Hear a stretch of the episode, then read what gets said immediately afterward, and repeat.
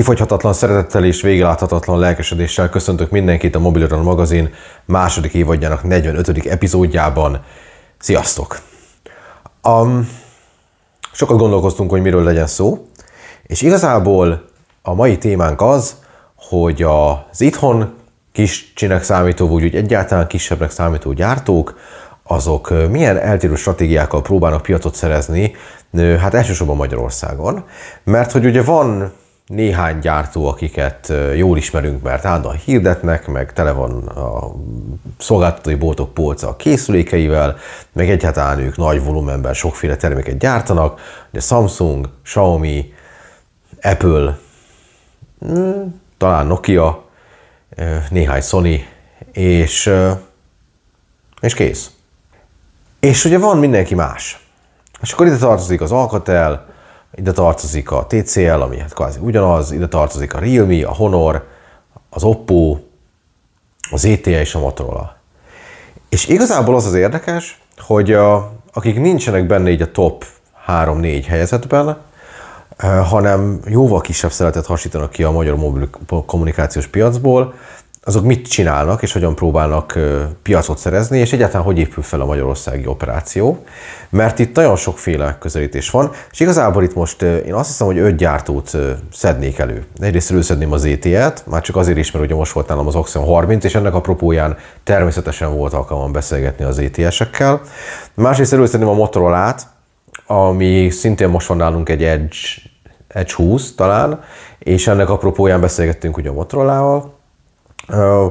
Beszélnénk egy kicsit az Oppo-ról, mert hamarosan lesz egy rendezvény, amire hivatalosak vagyunk külföldön, és az, Oppo-ról szól, és akkor ott az Oppo-sokkal van most szoros kapcsolat, vagy hát velük is. Érdemes lenne beszélnünk a Honorról, ami ugye visszatért az 50-essel a piacra, és nagyon kíváncsi vagyok, hogy hogy szerepel, és ott is van, látunk valami stratégiát. És van a Realme, ami már egy ideje Magyarországon van, de most stratégiát váltott. Tehát igazából vannak ilyen kisebb cégek, akikből, hogy mondjam, bármelyikből lehet nagy szereplő. Magyarországon is, régiós szinten is. Világszinten azért nem beszélünk róla, mert a Realme például marha nagy szereplő bizonyos régiókban, ahogy a Motorola is, vagy ahogy a ZTE is, de ha a magyarországi elterjedtségüket, ismertségüket, készülékkínálatukat, szerepüket, volumenüket nézzük, akkor ők, ők mind relatív kicsinek számítanak. Na, kivel kezdjünk? Legyen a ZTE. Róluk tudok a legtöbbet beszélni, mert az nagyon friss ez az élmény. Na, a ZTE-nél az a helyzet, hogy ugye a ZTE névről nagyon sokaknak még mindig ez jut eszébe.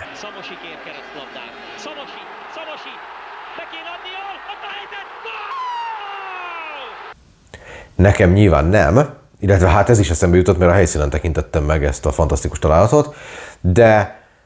Ugye azóta eltelt néhány évtized, és az ZTE az utána már nagyon sokaknak azt jelentette, hogy ZTE Blade, ami ugye az a telefon volt a ZTE hőskorából, amikor az ZTE bejött Magyarországra, hoztak egy olyan telefont, ami tökre középkategóriás volt, és alsó kategóriás áron adták, és így letarolták a piacot. Tehát rend, rengeteg blédet adtak el, és aztán utána próbálták ismételni ezt a sikert, és nem volt olyan nagy siker. És szép lassan így így elfelejtettük, hogy van egy ZTE nevű cég, legalábbis így a magyar fogyasztók teljesen elfelejtették, mert nem jöttek új telefonok a piacra, amik jöttek, azok nem voltak túl jók, ha egyáltalán bekerültek bármilyen operátori kínálatba, és így, hát mondjuk az, hogy kikoptak az ZTE telefonok, nyilván ebben vastagon benne volt az is, hogy ők is kaptak a nyakukba egy nagy adag szankciót pár évvel ezelőtt, ami hát jelentősen visszavetette itt a lelkesedést ZTE oldalról, de az utóbbi időben hát elkezdtek, elkezdték felszínű magukat, európai és magyarországi piac szempontjából is. De ez nem olyan nagyon egyszerű. Hiába van az, hogy az ETN-nek van sokféle terméke, sokféle telefonja, és mi minden évben, amikor elmenjünk Barcelonba a Mobile World Congressre, még akkor is, amikor nincs Mobile World Congress, az ETN-nek van az egyik legnagyobb standja, mindig ugyanott a mozgólépcső mellett, és mindig tök jól néz ki, mindig van rajta egy csomó hostess, van egy csomó készülék, egy csomó hálózati megoldás, egy csomó IoT bizbasz, tehát hogy hogy ők jelen vannak egyébként, és számos nyugat-európai országban sokkal jobban jelen vannak, mint Magyarországon. Itthonról egyszerűen eltűntek. És akkor talán egy éve, talán igen, talán egy évvel ezelőtt jött az információ, hogy fölvettek egy embert, akinek az egyik dolga az, vagy a fő dolga az, hogy visszavezesse az ZTE telefonokat Magyarországra, és én ezzel az emberem megismerkedtem, nyilvánvalóan, és el is, el is kezdődött ez a történet, de azért először még csak úgy volt, hogy hát figyelj, adunk nektek egy Axon 20-at, ezt nem hozzuk be Magyarországra, csak hogy legyen legalább egy ZTR-ről egy képetek, hogy jelenleg hol tartunk, és, és akkor meg az olvasók is lássák, hogy van egy ilyen márka, és még nem tűnt el, és akkor majd utána jönnek majd a termékek is a magyar piacra. Saxon 20, hát az előlapi kamerájának ez a üveg alatti megoldása, ez érdekes volt, de nem túl jó, de úgy egyébként nem volt egy rossz készülék, és aztán tényleg az lett, hogy megérkezett a ZTE első telefonja, ami operátori kínálatba is bekerült, konkrétan a Telenorhoz, az A31. És az egy nagyon belépő szintű telefon, Elisvég Brigi elvitte, és bármennyire is hát azt hitte, hogy nem lesz túl jó, igazából nem volt túl rossz. Tehát, hogy ahhoz képes, hogy mennyi, ahhoz képest egész korrekt. És, és akkor most, hogy ez lement ez az A31-es review, utána kaptunk egy Axon 30-at, ugye ezt már olvashattátok az arénán, mert ez már kiment tegnap, és igazából az a, az a helyzet, hogy, hogy most az A31-nek lesz egy nagyobb kijelzős verziója Magyarországon, meg majd jönnek a, a kicsit komolyabb tudású készülékek, hogy visszajön az ETL Magyarországra, van egy új disztribútor csapat, akik fogják csinálni az értékesítést, és ők egyébként az Axon 30-at is tervezik árulni, és, és igazából, ha árszintben nem mennek el nagyon rossz irányba, akkor, akkor azt gondolom, hogy ennek van esélye. Egy éve még nem gondoltam volna. Egy éve azt gondoltam, hogy hú, hát öcsém, kiemlékszik még az ET-re, de az ET az úgy döntött, hogy alulról kezd el építkezni, és a legolcsóbb készülékekről indul, ott kezdi majd megvetni a lábát, és ahogy az egyre inkább kelendő, meg fogy belőle elég mennyiség, szépen elindulnak fölfelé. Most az Axon 30-at csak azért hozzák be, hogy mutassák, hogy van ilyen csúcskategória ZT is, tehát hogy gyakorlatilag, hogy öregbítsék a márka hírnevét, és és egyébként pedig építkeznek kockáról kockára, lépésről lépésre, egyre komolyabb, meg komolyabb hardverű eszközökkel és egyre komolyabb, meg komolyabb árszintű eszközökkel érkeznek, és, és hát ez egy tervezett úton indultak el, aminek jó eséllyel az a következő fázisa, hogy már az alsó közép, meg a közép kategóriában hát a legtöbb szolgáltatónál van benne ZTS ajánlat. És a szolgáltatóhoz bekerültél, onnantól igazából onnan nehéz kiesni. Tehát, hogyha ma ben vagy, az már egy fél siker. Úgyhogy az ET-et nem féltem. Azt gondolom, hogy, hogy ők még lesznek itt valakik. Kicsit előbb kellett volna elkezdeni kapi, kapirgálni, körülbelül akkor, amikor a Huawei-t elkezdték szivatni az amerikaiak, mert akkor bőven keletkezett olyan rés a piacban, amit ki lehetett volna tölteni. Most már kicsit késő van hozzá, de soha nincs késő elkezdeni valamit építkezni, mert hát előbb-utóbb kész lesz, jó eséllyel. Úgyhogy ők most vannak így a kezdeti fázisban. Van magyar ZTE iroda, van magyar ZTE operáció, és van disztribútor partner, aki az értékesítést viszi. Ez egy ilyen tök klasszikus felállás, nincs benne semmi meglepetés. A másik olyan cég, aki a semmiből tér vissza, az ugye a Motorola, és neki már szenteltünk egy különadást fél éve körülbelül,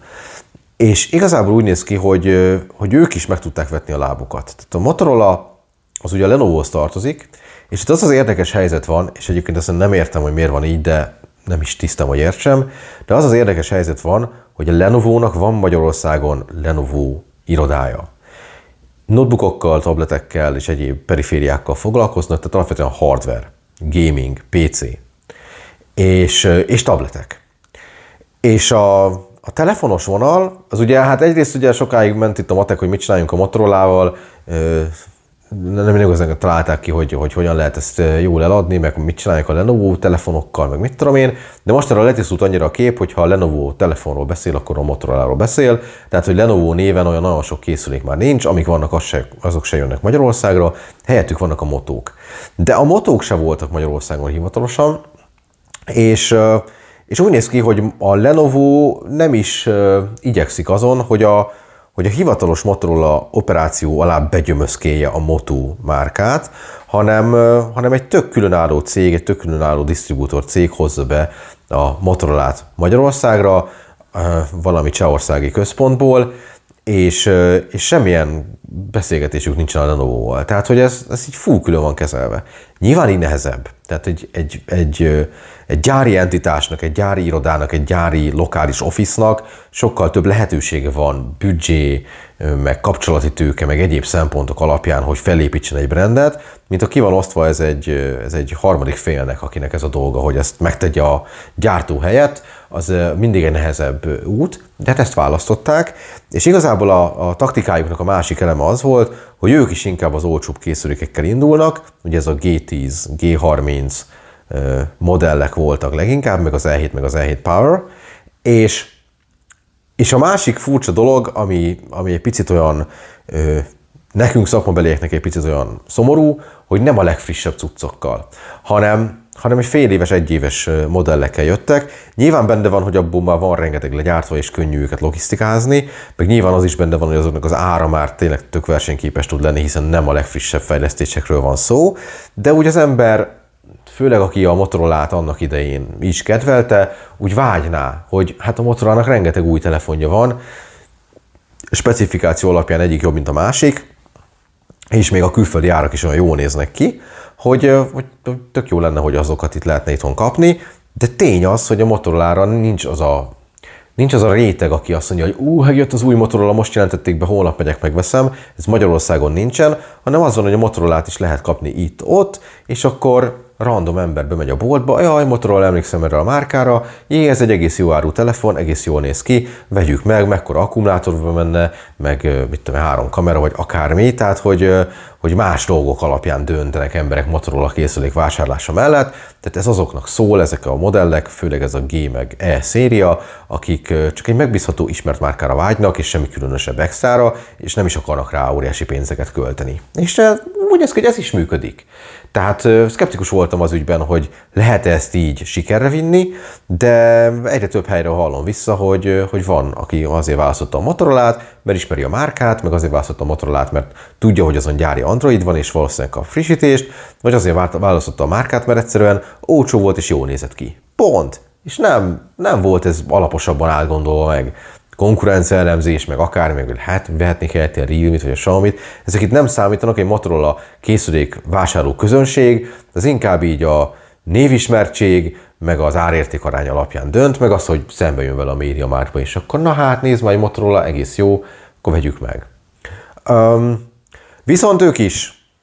építkezős fázisban vannak, és uh, Hát ebben az is benne van, hogy mi állandóan nyomasztjuk őket, hogy, hogy jó, jó, hát írunk a G10-ről cikket, meg, meg mit tudom én, de hát igazából küldhetnének már egy, egy G100-at, ezt ugye elküldték, vagy egy Edge 20-at, azt is elküldték, már nálunk van, és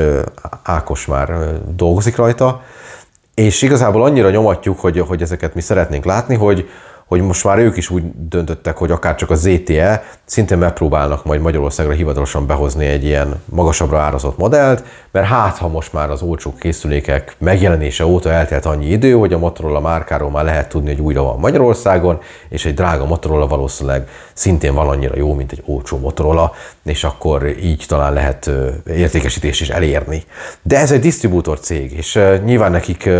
nekik nem alapvetően az a dolguk, hogy márkát építsenek, nekik az a dolguk, hogy az értékesítési csatornákat föntartsák, a supportot és a szervizt és a logisztikát intézzék, árazzanak, és, és, és gyakorlatilag eladásra vannak programozva. Az, hogy ők PR anyagot adnak ki, meg hirdetéseket csinálnak, meg akármi, az nincs benne a, a napi rutinjukba, mert ők, ők nem, egy, nem egy lokális irodája egy nagy cégnek, nem a Motorola alkalmazottairól van szó, hanem ők egy, egy értékesítés orientált szervezeti egység, akiknek az a dolguk, hogy csak telefonokat adjanak el, úgyhogy nyilván az egy nehézkesebb dolog, nekik is bele kell tanulniuk, meg partnereket kell keresni, akik segítenek ebbe a folyamatban, tehát nem könnyű a műfaj, ráadásul egy disztribútori szereplő közbeiktatása, az nem nagyon szokott az árazásra jótékony hatással lenni, mert egyel több szereplő van, aki valami hasznot is szeretne realizálni a készülékekkel való foglalkozás eredményeképpen, de a Motorola annyira jól van árazva alapvetően gyárilag, hogy még az is belefér, hogy a különböző ilyen-olyan árések rárakódása után is versenyképes ajánlatot tudnak letenni a polcra. Szóval az a helyzet, hogy a motorola se féltem. Realme. A Realme ugye a BBK cégcsoportnak a jó árasított márkája, ez ugyanaz, mint amit a Xiaomi csinál a Pokóval, annyi különbséggel, hogy a Realme az sokkal jobban le van választva a BBK többi márkájáról, mint amennyire a Poco a Xiaomi-ról. Ugye a Poco eszközök azok általában valamilyen Xiaomi vagy Redmi készüléknek a átszitázott verziójai, nagyon minimális változtatással. A Realme az egy saját készülék portfóliót épít fel, nyilván vannak áthallások az Oppo, meg a, meg a Vivo irányába, ami szintén a BBK-hoz tartozik, még egy-egy OnePlus-os ilyen ö, fejlesztés, meg ott először látott innováció is bekerül a Realme telefonokba, de azért a Realme-nek mégiscsak van egy saját portfóliója, ami ugye a középszint, illetve van nekik belépő szintű is, de az nem lett annyira nagy siker itthon, de mondjuk középszinttől egészen a csúcsmodellekig terjed, és egy átlátható portfóliójuk van, most épp a Realme 8-as szériánál tartunk, 8 éve, meg 8 Pro-val, meg sima 8-assal, és van nekik ugye a GT szériájú, GT Masterrel, meg GT Neo-val, meg GT-vel, meg GT Neo 2-vel, ami még fog érkezni majd talán még idén. Tehát, hogy hogy a Realme az egy áttekinthető dolog, minden doboz sárga, minden telefonon ugyanaz a felület, kezelőfelület, mindig azt lehet mondani, hogy töltő szempontjából jók a termékek, mert legalább egy 33 watt van benne, de általában 65, úgyhogy igazából az egy megbízható és áttekinthető portfóliót hozó cég, de amikor a Realme elindult Magyarországon, akkor az volt, hogy, hogy nekik is van egyébként saját emberük, meg saját irodájuk, meg saját operációjuk. Ez egy kis számú banda, egy kis embermennyiség, akik ugye a Realme telefonoknak a logisztikájával, meg az értékesítésével foglalkoznak, és ezért ők is úgy döntöttek, hogy nem saját maguk lesznek a saját maguk szélcsatornája, hanem ők is egy disztribútoron keresztül próbálnak majd értékesíteni. És hát itt volt egy váltás nem régiben, gyakorlatilag az történt, hogy az a, Realme-nek az elindulása után nem ment annyira jól a szekér, és akkor azt mondták, hogy keresünk egy másik partnert, aki talán több energiát, meg effortot, meg tapasztalatot tud beletenni, és a, a Realme a Vétekkel szerződött le, a Véteket pedig valószínűleg sokan ismeritek, még annak idején navigációk voltak, és aztán nagyon sokáig a Xiaomi partnerei voltak, és ugye az előző adásunk komment szekciójából, aki fel is tette a kérdést, hogy akkor mi van a mi sztórokkal, és miért lett más a bolt neve. És igazából itt van egy olyan történet, aminek hát nem biztos, hogy minden elemét meg lehet osztani a nagy nyilvánossággal, de igazából az a lényeg, hogy a Vétek eddig a Xiaomi partnere volt, és ő üzemeltette a három magyarországi misztort, és hát roppancsok nézeteltérést követően felbontották a szerződést a Xiaomi-val, és azt mondták, hogy innentől kezdve ők nem szeretnének egyik gyártónak sem a kizárólagosságával ö, foglalkozni, hanem mindenkivel, aki hajlandó velük dolgozni, szívesen kötnek disztribúciós megállapodást, de hogy nem kötelezik el magukat egyik gyártó mellett sem, ami azt is jelenti, hogy természetesen a Xiaomi-val továbbra is megvan a kapcsolat, és továbbra is forgalmaznak Xiaomi cuccokat, ugye most már M-Store néven, de ezek mellett ugye ők most már a Realme-vel is foglalkoznak, és forgalmazzák a Realme készülékeket, amiket ugye hát rajtuk keresztül jutnak el a nagyáruházokban, meg szolgáltatóhoz, meg akármi. És ez most így első blikre úgy tűnik, hogy jó tett a Realme-nek, mert egyszerűen az van, hogy hogy ennyi Xiaomi tapasztalattal, mint ami a Véteknek van, meg még a korábbiakat nem is mondom, ahol Vörni, meg mindenféle egyéb gyártóval is volt már dolguk, jobban meg tudják ítélni, hogy melyik Realme telefonnak mennyi esélye van a magyarországi piacon, és az hova kéne árazni. És ez látszik is a mostani portfólión. Tehát ami Realme telefonok jönnek, azok közül egyik másik nagyon jól el van találva, mint amilyen a GT Master, ami szuper áron van, és ahhoz képest egy tök jó, tök jó cucc. Tehát úgy néz ki, hogy, a, hogy valahogy ez most jól jött ki a Realme szempontjából, mert maga a cég is úgy néz ki, hogy versenyképesebb termékeket hoz piacra, mint egy-két évvel ezelőtt, meg ugye meg is van a megfelelő disztribúciós partner, aki tud mozogni ezen a magyar piacon, és van rálátása és van tapasztalata, és ez a kettő kvázi most így találkozott egy idő pillanatban, és ennek az az eredménye, hogy a mostani Realme felhozattal és portfólió az kifejezetten versenyképes, és valószínűleg hamarosan látjuk majd az adási számokban is, hogy ez egy, ez egy szerencsés együttállás, aminek az az eredménye, hogy, hogy a Realme telefonok tényezők lesznek Magyarországon. Úgyhogy a Realme-vel, na őket, őket ő miattuk aggódom a legkevésbé. Oppo. Az Oppo ugyanaz a BBK-hoz tartozik, mint a Realme, mégis egy tök más portfólióval vannak jelen. Magyarországon a három telefonnal, 5 5Z meg a A nem tudom micsoda, ami a belépő szintű cuccuk. És ők ugye tök saját operációval jöttek. Az egy nagyobb szervezeti egység, elég sok ember van Magyarországon, aki az Oppo-nak dolgozik, és ők, ők, ők ezt, ezt maguk intéznek kvázi majdnem mindent. És, a, és az Oppo-nak meg az a stratégiája, hogy ők nem indulnak el a teljes portfólióval egy-egy új országban. Tehát nem az van, hogy, hogy akkor megnyitjuk Magyarországot, és az összes Oppo termék hirtelen elérhető lesz, hanem óvatos, óvatos kezdés van, lassan próbálnak megvetni a lábukat, Elsősorban az operátori piacra vannak fókuszálva, tehát ő nekik az a stratégiájuk, hogy minél több termék menjen be a szolgáltatóhoz, mert ott lehet a legjobb eladásokat elérni. És egyébként meg ugye azt is kommunikálják magukról, meg hát ugye a szolgáltatók is ezt tudják róluk, hogy az Oppo egy nagyon megbízható, nagyon ö, sok supportot és nagyon korrektül működő partnere egy operátornak, tehát szívesen listázom be Oppo, Oppo telefonokat, már csak azért is, mert ugye számos más ö, európai országban az Oppo telefonok már réges-régenben vannak az operátori kínálatban, nem kellett sokat győzködni a magyarokat, nyilván az ügybe, hogy itt is kerüljenek be, de pont azért, mert ez ilyen szempontból is prémium, meg olyan szempontból is prémiumnak gondolják, ez az Oppo telefonok árazása, ez egy 20%-kal fölötte van annak, mint amit egyébként a konkurencia hoz ugyanezen a tudásszinten, és mondjuk 30%-kal több, mint a Realme, ami ugyanaz a cég, csak ugye máshogy hívják a telefonokat, meg egy kicsit jobban ki vannak herélve funkcionálisan, mint az Oppo-k. Úgyhogy igazából az Oppo Nekem, nekem nagy kérdés volt, hogy ez, ez fog ez működni, ez a modell Magyarországon, egy ilyen árérzékeny piacon, hogy, hogy egy prémiumra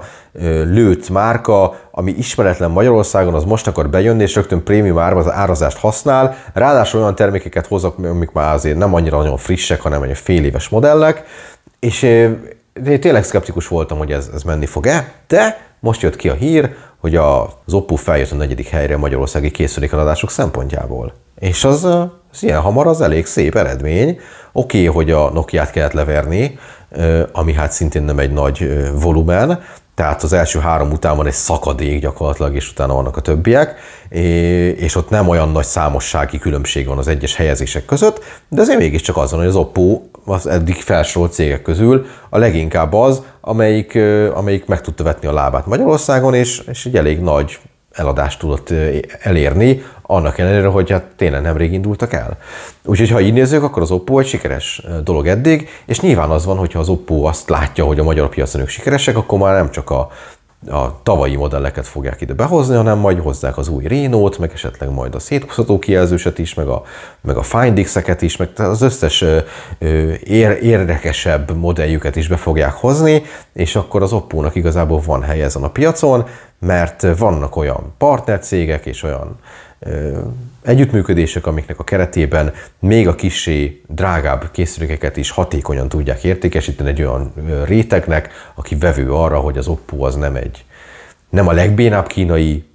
vonal, hanem, hanem a gyakorlatilag a legjobb kínai vonalnak számít, legalábbis külsőre, de hát mi használtunk pár Oppo telefont, és minőségükkel nem volt probléma, csak mi úgy éreztük, hogy egy picit drágábbak, mint ami indokolt lenne. De úgy néz ki, hogy az Oppo csak kell félteni. Úgyhogy, ja, és akkor úgy itt van a Honor. Na, a Honor viszont szerintem kell félteni. Legalábbis én egy picit féltem őket. Ugye a Honor is egy eltűnő márkanév volt, és csak ilyen órákkal, meg kalpercekkel, meg pár headsettel voltak jelen, és akkor most visszajöttek, hogy a Honor 50-nel, meg majd jön a Lite, valamikor decemberben, és igazából ott meg az a helyzet, hogy, hogy a Honor 50 az egy tök jó telefon, szép, meg jó a kijelzője, meg karcsú, meg jól össze van rakva, egész jó a formaterv, van benne villámtöltés, tehát egy csomó jó dolgot tud. Kamerában azért lenne még mit dolgozni, erre mi is rájöttünk, meg ugye erről volt itt talán egy külön adás is, ja igen, amikor arról beszéltem, hogy van, hogyha hibás egy tesztkészülék. De a lényeg az, hogy, hogy a Honor egy, egy korrekt telefonnal jött vissza, csak lehet érezni rajta, hogy még ezen kéne dolgozni, és ez nyilván fog majd szoftverfrissítés formájában jelentkezni ez a dolgozás. Illetve azt is lehetett érezni, hogy egy picit följebb van árazva, mint indokolt lenne, mert hogy a Honornál ugye az van, hogy most már nem a Honor for the Brave a szlogen, ami ez a fiatalos, trendi, vedd meg olcsón, ugyanaz a tudás és milyen menő, hanem a Go Beyond, ami azt jelenti, hogy ők az innovatív, prémium, csoda kínai társaság, és igazából nem lehet egyik napról másikra így imidzset váltani. Tehát, hogy a, az ember megszokta, hogy a Honor mindig egy hanyányival olcsóbb, mint a Huawei, de ugyanazt tudja, és most meg azt látja, hogy nem, hanem hogy, majd, hogy ugyanannyiba kerül, mint a Huawei, és ugyanazt tudja, jó, hát ugye itt van Google meg 5G, viszont gyengébb a kamera, tehát hogy mondjuk azt, hogy egy állva van, hogyha nagyon forintosítani akarnák a tudást, de hogy drágább, mint mondjuk egy Samsung A52-es vagy egy Realme GT Master, egy olyan márka, ami eddig nem nagyon volt jelen, illetve jelen volt, csak eltűnt két évre, akkor az egy picit olyan, szóval egy kicsit olyan necces. És és nem vagyok benne biztos, hogy nem lehetne ezt egy kicsit olcsóbban megpróbálni, hogy jóval több Honor user tudjanak összegerebjézni záros határidőn belül, és akkor erre a user bázisra már rá lehet építeni a következő telefonjukat, vagy el lehet dönteni, hogy akkor a Magic 3-at behozzák-e Európába és főleg Magyarországra, mert ha vannak már sok ezren, akik vettek egy Honor 50-et, akkor valószínűleg a Magic 3-ra is lenne kereslet, de ha meg ennyire el, magasabbra van árazva, mint ahogy azt mi számítottuk, akkor nem tudom, hogy mi az eladási darabszám, viszont azt mondták, hogy igazából úgy annyira nem megy olyan rosszul, tehát hogy, hogy igazából szerintem egyelőre nincsenek kétségbeesve, nyilván majd középtávon derül ki, hogy és majd a következő, meg a következő utáni telefonnak tudása és árazása alapján, hogy mennyire tudják megvetni a lábukat önálló márkaként a Huawei-hez való kapcsolódási időszak után egy ilyen viharvert és, és külpolitikailag és gazdaságilag és szankciókkal rendesen sújtott világban vagy, vagy időszakban. De szerintem ott, ott azért ott se ülnek teljesen hülyék, hanem hogyha látják, hogy le, le, lecsapjuk az árat 10-15%-kal, és sokkal többet adunk el, akkor le fogják csapni az árat. Na, úgyhogy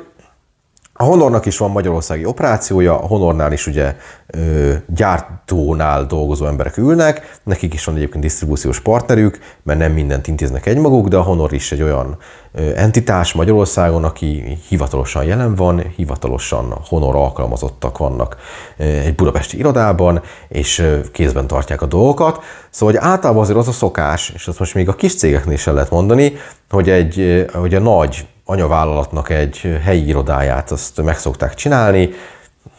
5 kötőjel 20 ember dolgozik benne, attól függ, hogy a sales is hozzájuk tartozik-e, vagy sem, és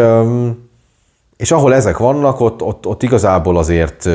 egy sokkal közvetlenebb kapcsolat van a magyarországi operáció és a bárhol levő HQ között, és sokkal jobban és, és hatékonyabban tudnak reagálni azokra a felmerülő igényekre, kérdésekre, problémákra, amik ugye az adott eszközzel, az árazással vagy bármi egyébben kapcsolatosak. Ha egy disztribútoron keresztül megy ez a történet, akkor nyilván egy sokkal bonyolultabb és nehezebb és nehézkesebben mozgó dologról van szó, ott nyilván egy disztribútornak akkor kell ezt tudnia bevállalni, vagy akkor merheti bevállalni, hogyha egyébként hisz annyira a termékben, hogy anélkül is szignifikáns eladást tud elérni, hogy minden és közvetlen kontaktot és supportot megkapná a központi anyavállalattól.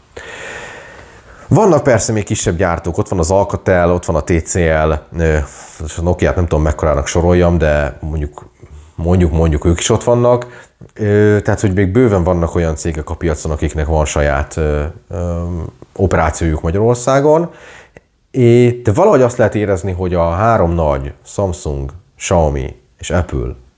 után van egy óriási ilyen üres terület, és akkor mindenki más a maradék százalékokon osztozkodik, és állandóan változnak, hogy most ki negyedik, ki hatodik, ki kilencedik, nem tudom, ezek mindig változnak, mert tényleg nincsenek nagy darabszámbeli különbségek, és gyakorlatilag azon múlik, hogy egy-egy modellt éppen az aktuális időszakban mennyire sikerült jól eltalálni és jól árazni, de előbb-utóbb szerintem ez a mezőny ez elkezd majd is szét húzódni, és így a harmadik helyezett utáni negyedik az már jobban el fog mennyiségben szakadni az ötödiktől, aki meg majd jobban el fog szakadni a hatodiktól. Tehát, hogy lesz majd egy olyan sorrend, ami egy kicsit így beáll, meg egy kicsit ilyen fixálódik. Most pont abban az időszakban vagyunk, amikor mindenki megpróbál piacot szerezni, aki ugye nem az első három helyen van, hiszen a Huawei is, meg az LG is kihullott, és ők egy elég nagy részt hagytak Magyarországon maguk mögött, akkor most lehet marakodni egy picit, és akkor igazából ezzel nincs baj, sőt, igazából örülhetünk neki, mert ha látják a cégek a lehetőséget abban, hogy magyar piacra betörjenek, akár ilyen, akár olyan módszerrel, akkor az azért jó, mert sokkal több lesz a választék a piacon, és jobb eséllyel találják meg a userek a maguknak megfelelő telefont.